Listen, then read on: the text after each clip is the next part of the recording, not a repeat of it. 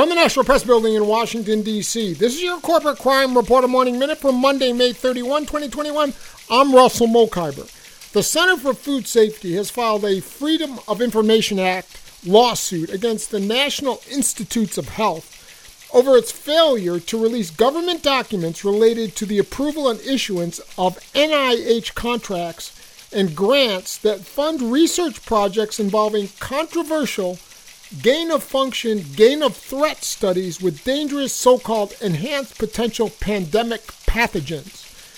The NIH's refusal to make public the research it is funding to enhance the transmissibility, infectiousness, and lethality of potential pandemic viruses is grossly irresponsible, said Andrew Kimbrell, Executive Director of the Center for Food Safety. For the Corporate Crime Reporter, I'm Russell Mokhiber.